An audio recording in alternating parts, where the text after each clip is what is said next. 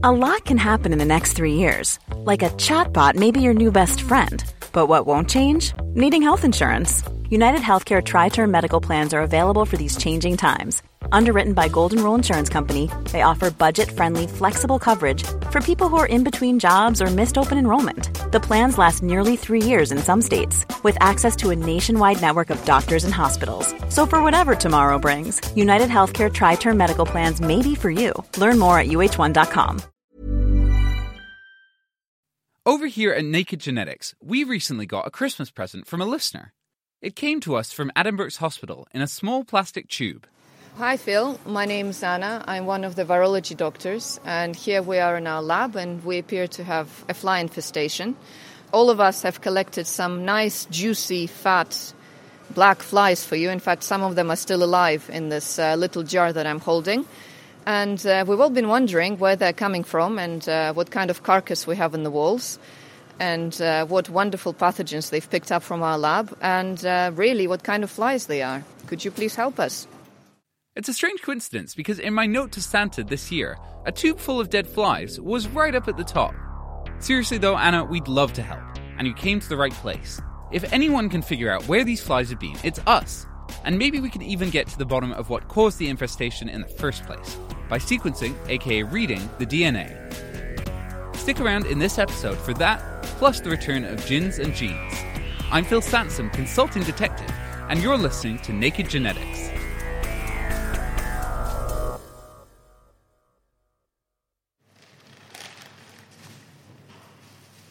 Hi, Ed. Ed, Nice to meet you. Hi. Nice to meet you. Good to meet you. Just before we broke for Christmas, I went to visit a former collaborator of ours called Ed Farnell. He now works at gene company Illumina, but he originally helped us with a thought we had back in 2017. I think it was during the middle of the, the horse lasagna Yeah. crisis, I think we're going to call it. Um, wouldn't it be cool if we took a sausage, which is something that traditionally, you know, it's harder to tell what's gone into that because everything's minced up, and we sequenced it and we had a look to see what species we could find in there. Did you find horse? We didn't find any horse, no, but we found all the things you might expect to find in a butcher's shop. So we found some lamb, we found some chicken, we found some beef, and when we looked really, really hard, we even managed to find some human DNA as well, probably from the butcher who was preparing the sausages. Well, let me present you with your new sequencing task, and I've got to say it's less nice than a sausage. Yeah, go on. All right, here it comes. oh man, okay, yeah, no, that is actually quite disgusting. Um, so I, I kind of made a bold statement that I might not find it that gross, but these are some really, really big flies. Isn't it gross? Yeah, they're uh, they're pretty hairy. Yeah, they look pretty pretty grim. Have you ever worked with anything like this before? Uh, with whole flies, no. So to take it from the fly itself is uh, really interesting. Is it going to be tricky? Yeah, so they're going to present a couple of challenges that we've been thinking about. One thing is is how are we going to detect the bacteria and how are we going to detect the bacteria against the host? What most people will do is they'll smear the flies all over some agar plates and they'll grow the bacteria. The problem with that is is this sort of culture can introduce a bias whereby only certain types of bacteria will grow on certain growth media. And actually there's a smarter method we can use now with sequencing. So we're going to try two different experiments with these flies. I think with some of them what we'll try doing is just mashing up the entire fly then we'll get all of the fly DNA and all of the bacteria that's in the fly. So on the outside of the fly, on the inside of the fly, in its mouth parts, in its stomach. You're going to get a lot of fly. We're going to get an awful lot of fly. And also, bear in mind, the fly and the bacteria will be mixed all up together. So this would be whole meta, metagenomic sequencing. And what we, the, the way we combat having a lot of fly is by doing a lot of sequencing. And what's metagenomic? Metagenomic, so that's looking at the bacterial population, the whole bacterial population within the fly. Oh, so not just the fly, the Not extra just the stuff fly. Yeah, it's looking at the extra stuff. So what we can do is we can extract all that DNA, say, oh, this matches to fly. We'll get rid of that. We're not interested in it. Everything that's left, we can take that and start aligning it to bacterial and viral genomes and see what we get. What's the risk that you just get overwhelmed by fly, fly, fly, and you never get bacteria? So there is some risk, but like I say, we can sequence very, very deeply, and you, you would be surprised how much bacteria there are in things, even in humans. Like for example, people doing, um, if you've ever done one of the tests like 23andMe or Ancestry, where you do a spit tube, those spit tubes can be almost 50% bacteria from the inside of your mouth.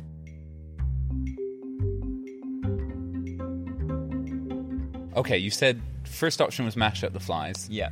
Second option. So the second option is just to dunk the flies in a special chemical that is normally part of the DNA extraction procedure.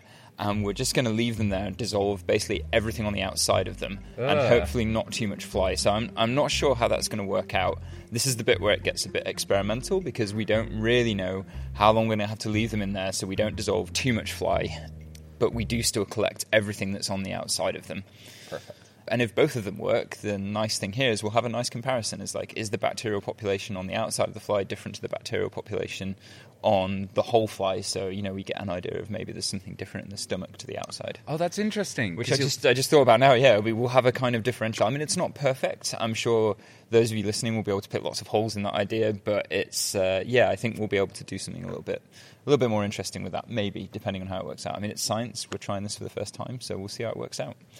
Other part of the challenge that we were originally given by our contact at Addenbrooke's, these flies probably came from something that died in the eaves, some sort of horrible squirrel or possum or something. That just got a magnitude more disgusting. But carry on. But do you think you could find that based on what's in the flies' stomachs? That's a really good question.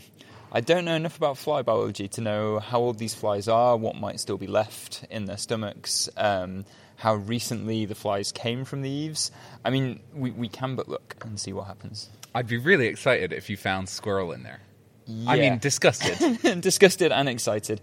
Yeah, that would be that would be a unique challenge, but we'll give it a go.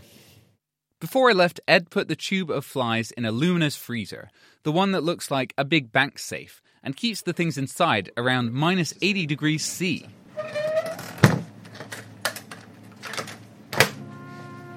Bye, guys. Bye. Bye. And that was it. For two very festive weeks, I left them in Ed's capable hands. While those flies were experiencing the frostiest of white Christmases, I dug around into what the gene sequencing might eventually find. Do teeny tiny flies really have even smaller bugs living on them or even inside them? Zen Lewis is a scientist at the University of Liverpool who says absolutely, yes, they do. And she looks into what's called the microbiome and how it has these weird, unexpected effects on how the flies think. I'll let her explain. definitions for the in this field are still somewhat contentious but for me the microbiome represents the genetic material comprising all of the microbes that are found on animals and it's somewhat different from what we is also known as the microbiota so that's the actual organisms themselves the ecosystem of microbes for example on an animal When it comes to flies, they're very small already. Do they have little microbes living on them as well? They do, on and inside them. Microbes are found on pretty much everything. If we think about humans, some data came out a few years ago that suggested that there are 10 times as many microbial cells on a human compared to actual human cells.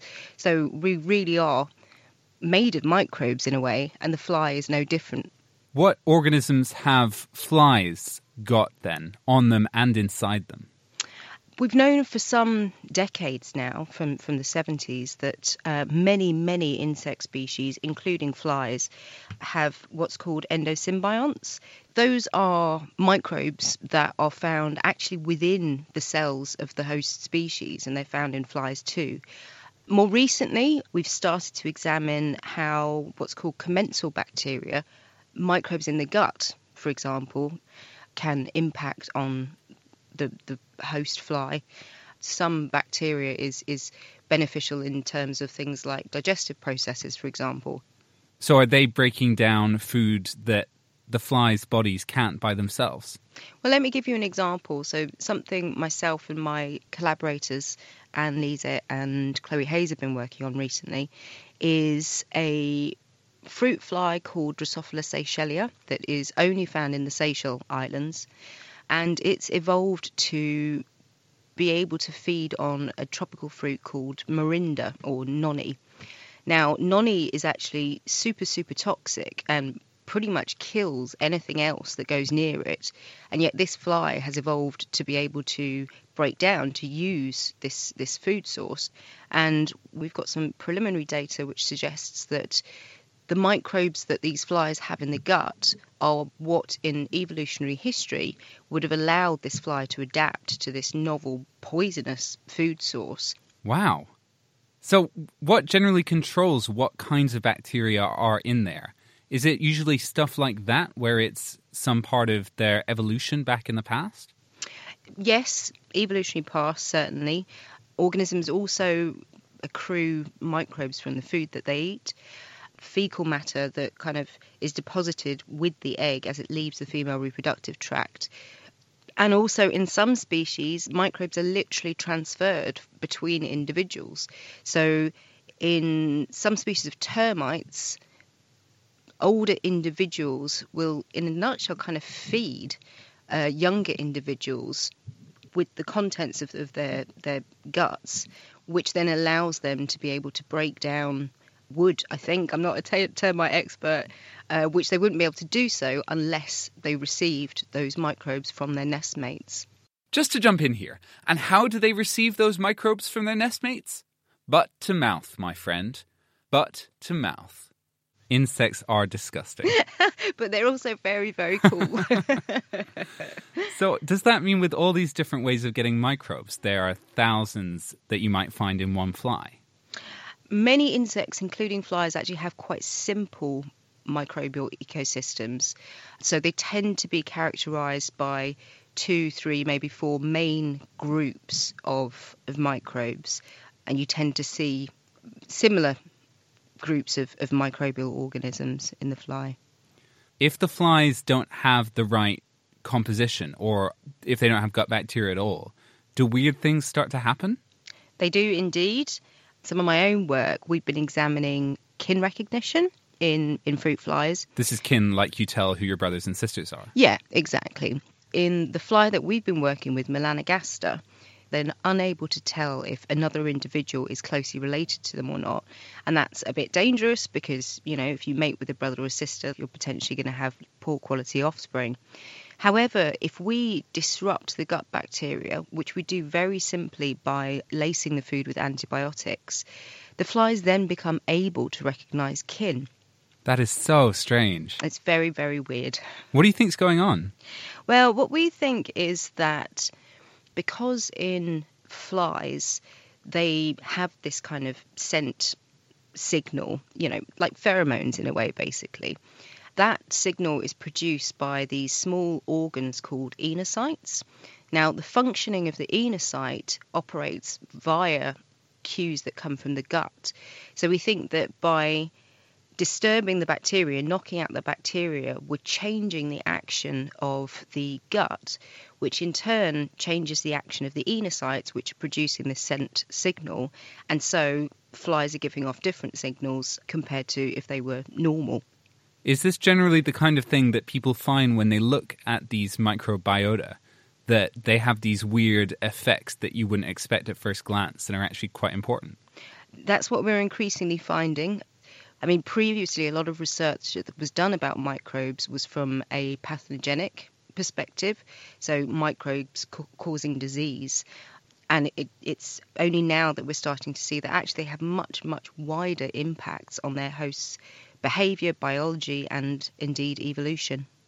Thanks there, Zen Lewis from the University of Liverpool.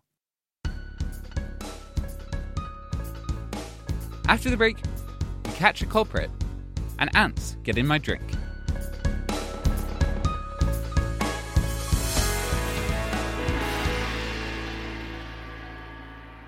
Music in the programme is sponsored by Epidemic Sound, perfect music for your audio and video productions. So, what we were trying to do with this paper is to demonstrate the ability to type using brain signals, anywhere between approximately four and approximately eight words per minute, a factor of between two and four faster than what's been demonstrated before. Each month, the eLife podcast talks to some of the world's best scientists. Join me, Chris Smith, as I hear about breathtaking discoveries hot off the press. Find the eLife podcast on iTunes or listen and download for free from nakedscientist.com slash elife.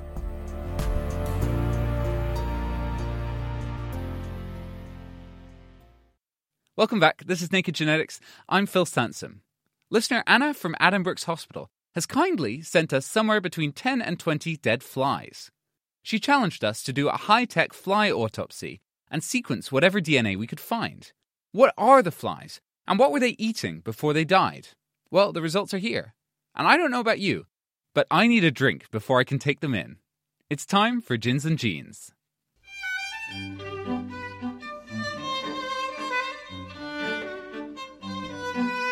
Hi, I'm Eva Higginbotham, and I'm a PhD student at the Department of Zoology. Hi, I'm Ed Farnell. I'm a product support scientist at Illumina. Hi there, I'm Matt Routledge. Um, I'm an infectious disease doctor at Addenbrooke's Hospital. Welcome, everybody. It's great to have you here for Gins and Jeans. Will, what are we going to be drinking today? Today we're going to have a look at anti-gin, which is a gin literally made from ants. From ants? Yes, uh, certain ants have certain flavours about them. It's the formic acid that these ants use to both defend themselves and communicate has a sort of lemongrassy flavour for us. I'll let you taste it, see what you think. Ooh, yeah. Okay, yeah, yeah. Lemongrass, I guess, yeah. Oh, wow. Yeah, yeah. I don't like it. well, look, four out of five is not bad. Uh, so why don't you try it with the tonic as well? Bottoms up, everyone. So the reason we're all here Matt, you work in the lab that had these flies, right? Yeah. So I've got to admit, I've got slightly a vested interest in finding out what potentially I may have been inadvertently exposed to by these flies. Was it a big infestation? It wasn't as if we were like batting them off all the time, but there were plenty. We have no idea why they got in. We we don't know where they came from. Okay, the field is open. Ed, we gave them to you. What did you do next? I took one fly and basically dunked it in an extraction buffer to get the DNA out, but tried not to disturb the fly too much. Uh, so we would just get the things on the outside. And then with another fly, I mashed it up really well, which was quite disgusting, and then dissolved that all in lysis buffer. So we have this comparison of potentially what's in the fly and what's on the fly. Did either of them work? We were really lucky, I guess. Both of our extractions worked on the first attempt. One of the first interesting things is we thought, well, we'd compare our different extraction methods and see what we have. So for the exterior only fly, our fly that we dunked in the buffer, we found that was actually enriched for an epibiont signature, which is a word I did not know until today, but that means uh, basically things that are on the outside of stuff, which was really, really good. And, you know, we, we, we found a signature for the outside of things on the outside of our fly. And we also find it didn't contain an insect intestinal signature. So we kind of managed also not to get the outsides of our fly into our exterior extraction. And on, on the opposite side, we found that the whole mash fly had both the epibiont and the intestinal insect signatures. If you were specifically looking at just gut bacteria, then the ideal scenario would be, of course, to dissect that out of many, many flies, and your hands would get really tired and you would hate yourself by the end of it. But you'd want to dissect them all out and then just run your experiments on that and your extractions on that. I found that my 15 year old dissection skills weren't quite up to the job. But it is really promising that you actually found really your controls worked, right? You found that there were species of bacteria that should be on the outside and they were there, and there were species of bacteria that should be on the inside and they were also there. So that's great. So, what fly did we give you? So, the flies that we had uh, were Calliphora vicina. Common name for it is the urban blue bottle blowfly. Calliphora vicina. I put the name to Zen Lewis from the University of Liverpool. I don't know much about that, but I think it's one of the, the blowflies. And I believe it's one of the species that's used in forensics to work out how long it's been since a body became a body. I'm not sure that anyone has uh, examined what the core microbiota is, but I have read some work which suggested that because the flies feed on cadavers, they actually pick up bacteria from the cadavers that they, they eat.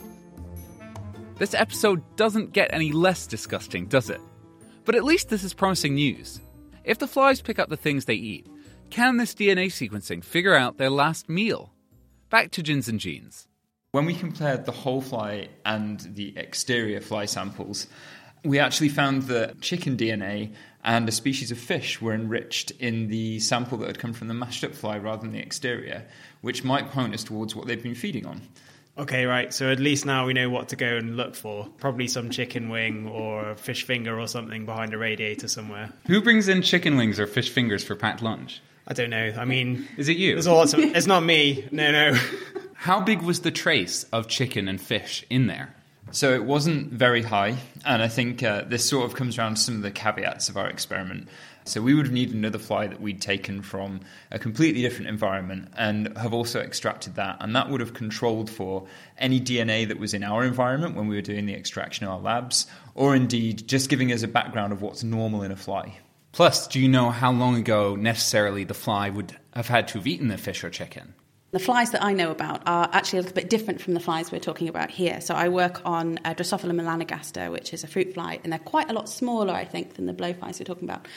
But um, if fruit flies are anything to go by, they actually have quite a complex digestive process. Their stomach is split into like a midgut, a hindgut, and a foregut. But the midgut itself is split into five sections as well. And actually, each of those have their own kind of version of a microbiome and bacterial signature. I don't know if that means that if a fly ate a little bit of chicken, if it's going to hang around for a long time, but it does go to show that actually we think of these insects as being really, really simple, but they have, in some ways, a more complex digestive process than, than we do. Did you find anything else in there that might have been hiding or living inside their digestive system? We were actually really surprised that there weren't more bacteria. We kind of expected flies, you think of them as being you know, fairly disgusting, living on living in rubbish dumps. Actually, uh, the proportion of bacterial DNA was really, really low within the samples. But we did find a couple. One one of the most abundant bacteria found was actually Cryptosporidium muris. That can cause diarrhea in immunocompromised individuals. So that's really not nice and was there in actually a fairly decent quantity. In clinical practice, so Cryptosporidium we generally think of as a gut pathogen and we quite commonly pick it up when we take stool samples from patients. And in the main, it doesn't cause anyone any significant harm. It's only usually patients who've got HIV or they're on kind of immunosuppressive therapies that we, we worry about cryptosporidium.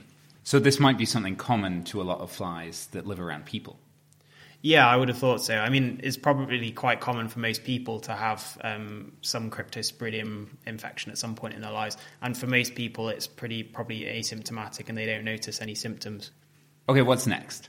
We then also went looking for some familiar sounding bacteria, things that we might know of and be more familiar with. So uh, we did find some salmonella in there, which we all know can be quite pleasant, causes vomiting.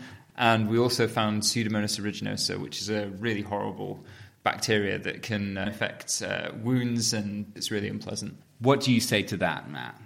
Are those bacteria that you've, you're familiar with, and what do they do?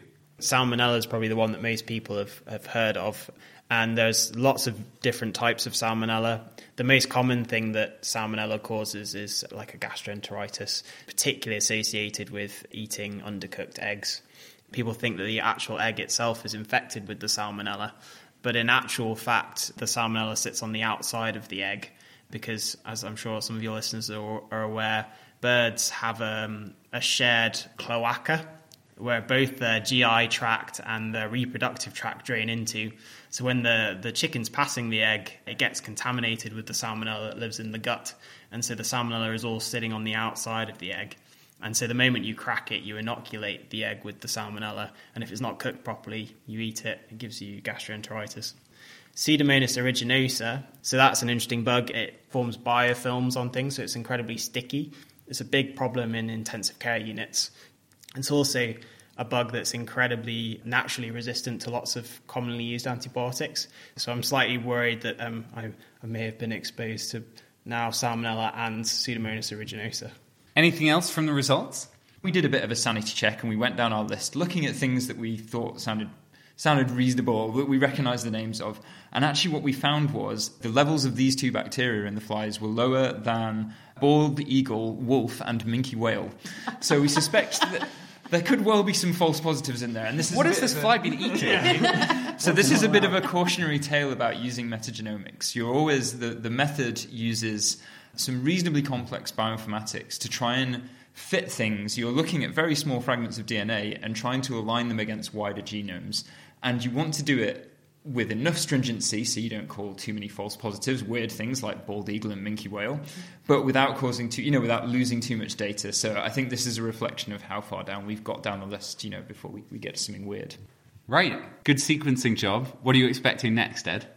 I have no idea. I think it'd be really interesting to know what else people would like to see sequenced. We have these sequences sat waiting for experiments to be done, so let's see what we can find. Right, good job, everyone. Your work is done. Let's have a drink. Cheers. Cheers. Cheers.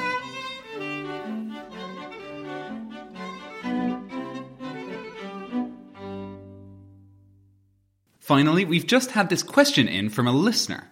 Amy has said, I have something called dark chocolate sneezing. When I eat dark chocolate, I sneeze. And Google, she says, isn't giving me enough information on it. Does anyone have an answer? Eva. So, I've had a little read around to see what I can find out about this dark chocolate sneezing. And it's actually a version of something called the photic sneeze reflex, where you walk outside from a dark room into a light room and you immediately sneeze uncontrollably for between one and sometimes up to 40 sneezes. Now, the interesting thing is the dark chocolate sneezing is a type of photic sneeze reflex, despite the fact that it's not actually caused by photons. That's where the photic comes from. It actually gets put into kind of a catch all term, photic sneeze reflex, to mean the light sneezing, or some people have sneezing caused by eating things that are spicy or things like mint or grapefruit. Basically, what's happening is your body is having a reaction to a strong stimulus. There are lots of different theories about why it happens, but essentially, it's a different kind of sneeze, right? Because a normal sneeze happens because you have some sort of irritation in your nose, and this is more just a nerve kind of misfiring in your face, producing a sneeze. Uh, so, one of the reasons this is a really interesting thing to talk about today is that, number one, it's not that well studied, um, despite the fact that it affects really quite a large proportion of the population. I mean, I've seen numbers anywhere between 11 and 35%, which is quite a lot of people. But also because it's kind of a rare example of something we see out in the world that has kind of a really interesting um, sort of genetic reason. It's a heritable thing. So, therefore, if your parents sneeze when they see light, eat dark chocolate, eat mint, eat grapefruit, whatever, it means that you yourself are more likely to sneeze. And it's a dominant trait, which means that if you have one parent who has it, then you are 50% likely to have it. Now, in terms of the specifics of the genetics, that's actually less well understood. I've seen online a whole range of different things. Some places say it's something to do with chromosome 2. 23andMe, actually, the company that will sequence your genome if you give them a sample, for some money, found 54 different markers that they associate with photic sneezing. The fact is, we just don't quite know at the moment, but my favourite fact that I discovered while looking this up is the name of the syndrome that is given to people who have photic sneezing, and it's called autosomal compelling helio ophthalmic outburst, which stands for ACHOO syndrome, which I think is perfect. Eva, thanks very much. That is it for Naked Genetics. Thanks in this episode to Anna Smilewska, Ed Farnell, Ursula Arndt, Stuart MacArthur, Zen Lewis, Eva Higginbotham, Matt Routledge, Will Lowe, Between 10 and 20 Dead Flies, and of course, you. It's the first episode of 2020, and I know that for many of you, top of your list of New Year's resolutions will be to finally send that question in to Naked Genetics. Maybe there's something you want us to put on a DNA microscope, or a weird gene story you've seen in the news that you need explained. So I'm here to help you achieve that dream. Just email me, phil at nakedscientist.com, or send it into Naked Scientist or Naked Genetics on Twitter, or we also have an online web form, nakedscientist.com slash question. And while you're doing all that, why not leave us a review on iTunes? We really appreciate it. I've been your host, Phil Sansom, and see you next time.